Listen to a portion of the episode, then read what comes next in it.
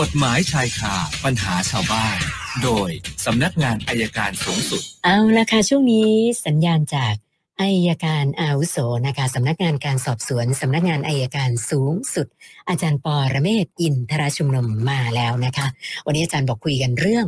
หมายค้นค่ะ สวัสดีค่ะอาจารย์คะสวัสดีครับคุณธนันท์ครับ เชิญค่ะอาจารย์เป็นเรื่องที่ฮอตฮอตนะเนาะเรื่องของ ค้นบ้านรองพบตรเนี่ยค่ะเราก็บิ๊กโจ๊กนะคือคือที่จริงเนี่ย การออกหมายค้นเนี่ย ค้นหาสิ่งของที่ผิดกฎหมาย กับค้นหาบุคคลจะต้องถูกจับมันจะต่างอยู่นิดนึงทีนี้การออกหมายค้นเนี่ยเพื่อพบหรือยึดสิ่งของนะครับ อันที่หนึ่งละเพื่อใช้เป็นพยานหลักฐานนั่นครับหรือเพื่อพบหรือช่วยบุคคลอื่น หรือว่าเพื่อบุคคลซึ่งเพื่อพบบุคคลซึ่งมีหมายจับอะอันนี้หลักการสั้นๆแค่นี้เองค่ะนี่ เวลาออกหมายค้นแล้วเนี่ยนะครับถ้าพบพบหรือจับบุคคลนั้นไม่ได้ ถ้าจะไปจับคนต้องมีหมายหมายจับไปด้วย ทีนี้เมื่อเช้าเนี่ยมันก็เกิดการสับสนกัน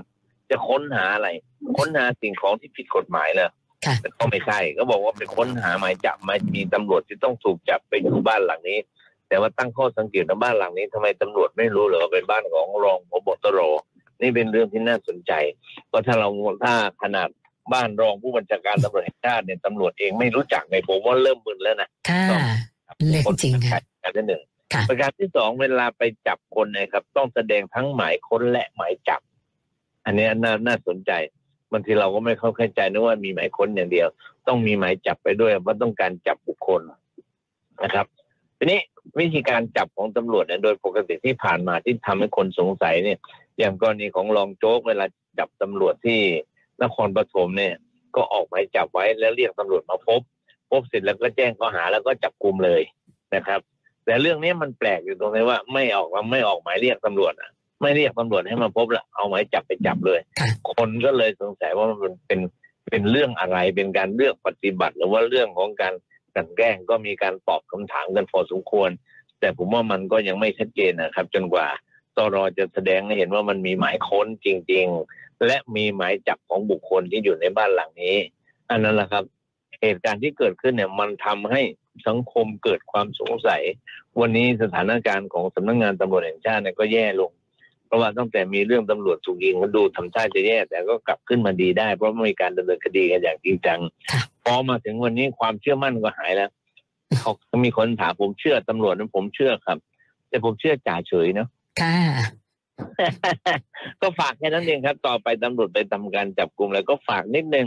แสดงให้ชัดเจนแล้วไปกันโอ้โหน่ากลัวมากเลย ถ้าเป็นชาวบ้านผมว่าถ้ามาบ้านผมผมหัวใจวายตะโกนเลยมากันเป็นร้อยอย่างเงี้ยนะ เอ็มสิบหกครบมืออืมนี่ขนาดไปบ้านรองพบตรนะค่ะเอาฝากตำรวจเป็นข้อคิดครับ ไว้แค่นี้ก่อนเอามาว่าของเราต่อเลยครับอาจารย์คะท่านแรกคุณสิทธิพรเนี่ยเขาก็สงสัยเรื่องที่อาจารย์พูดเนี่ยแหละค่ะ คือเขาบอกว่าเอะเวลาเจ้าหน้าที่จะไปขอหมายอ่าหมายค้นจากศาลเนี่ยนะคะ คือเขาบอกว่ามันไม่ไม่ต้องมีการระบุเหรอคะว่า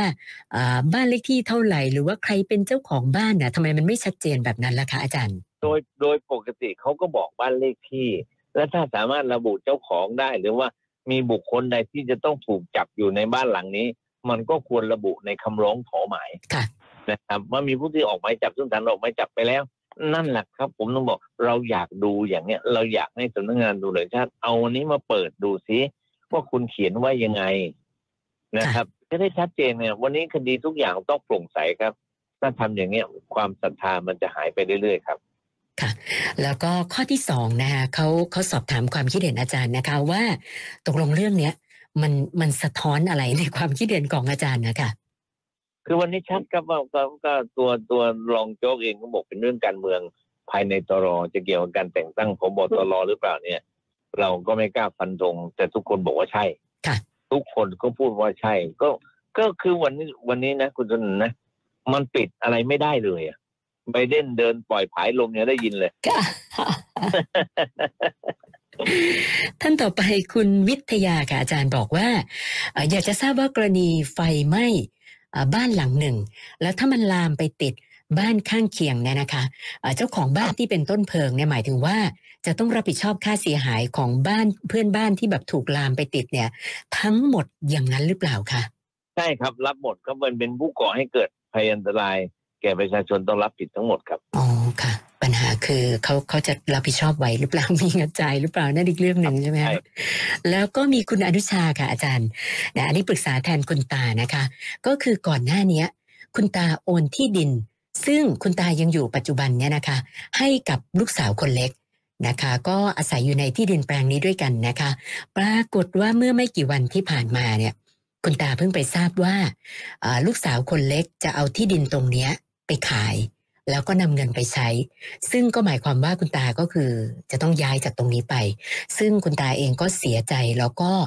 ก็เลยอยากจะได้ที่ดินคืนไม่อยากจะยกให้แล้ว ทีนี้โอนไปแล้วสอบถามมาว่ามีสิทธิ์เอาคืนไหมคะอาจารย์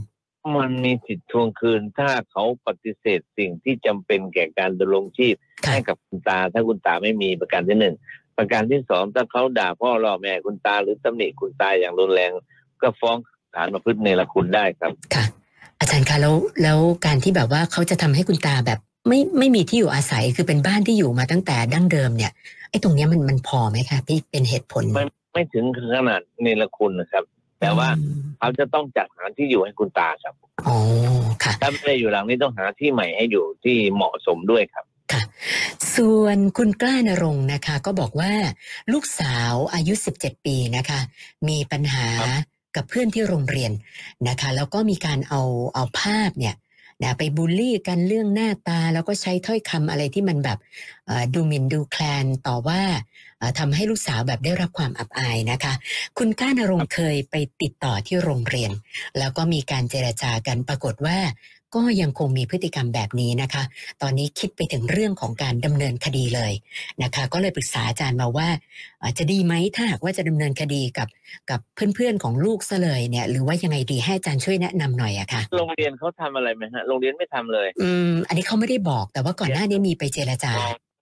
ู้ปก ครองมาพูดคุยนะครับค่ะผู้ปกครองต้องมาพูดคุย เพื่อเพื่อเพื่อแก้ปัญหา ถ้าแก้ปัญหาไม่ได้ก็ต้องดำเนินคดีค่ะ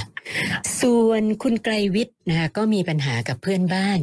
คือเมื่อสองวันที่ผ่านมานะคะ เพื่อนบ้านเจาะกำแพงตรงลานจอดรถ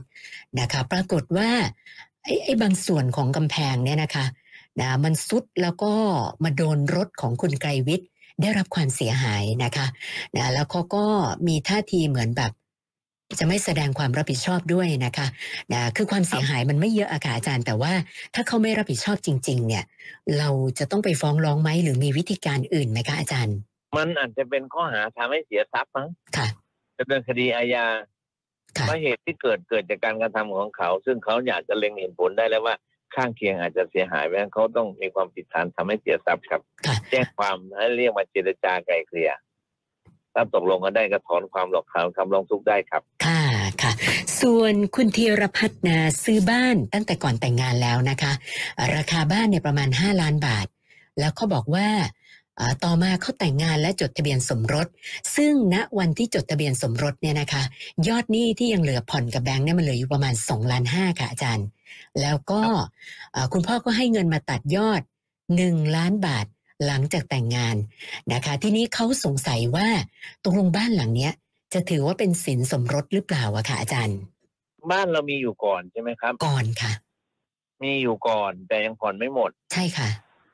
แล้วต่อมาคุณพ่อก็ยังเป็นสินสินส่วนตัวอยู่ดีแหละครับ อืมค่ะนะคือการที่คุณพ่อให้มาโปะยอดหนึ่งล้านบาทเนี่ยก็ก็ไม่ไม่ไม่ถือว่าเป็นสินสมรสใช่ไหมคะไม่ถือครับไม่ถือเป็นสินส่วนตัวให้มาเป็นการส่วนตัวครับ ค่ะค่ะ ท่านสุดท้ายคุณอ่าพิทักษ์ค่ะอาจารย์บอกว่า ก่อนหน้านี้ไปเช่าคอนโด แล้วก็เอาโดนเงินค่าโดนโกงเงินค่าประกันห้องนะก็คือครับก็บอกว่าเจ้าของห้องเนี่ย นะคืนให้กับทางนายหน้า เพราะว่าตอนจะไปเช่าเนี่ยเขาก็ติดต่อผ่านนายหน้า แต่ปรากฏว่านายหน้าไม่ยอมโอนเงินคืนให้เขานะคะสองเดือนสี่หมื่นบาทนะคะ แล้วก็เอ่อพยายามทวงถามแล้วเขาก็บ่ายเบี่ยงนะคะ ก็เลยปรึกษามาว่าจะทำยังไงดีอะค่ะอาจารย์ เราเป็นคนเช่าใช่ไหมครับ เป็นคนเช่าแต่ว่าติดต่อผ่านในหน้า ต่อผ่านในหน้าเพราะฉะนั้นค่ะเงินเงินของเราการที่เขายักเอาไปถือเป็นความผิดฐานยักยอกครับอ๋อค่ะ เพราะฉะนั้น ดำเนินคดีได้เลย แจ้งความครับนะคะ วันนี้เติมมาเจ็ดคำถามนะคะ รวมกับสัปดาห์ที่แล้วขึ้นหนึ่งพันแล้วค่ะอาจารย์เป็นหนึ่งพันสองคำถามค่ะ โอเคครับหนึ่งศูนย์ศูนย์สองค่ะสมัยครับสค่ะวัสดีครับ วันนี้ขอบคุณมากค่ะ สวัสดีค่ะ อาจารย์ปอระเมศวร์อินทระชุมนุมค่ะ กฎหมายชายคาปัญหาชาวบ้าน โดยสำนักงานอายการสูงสุด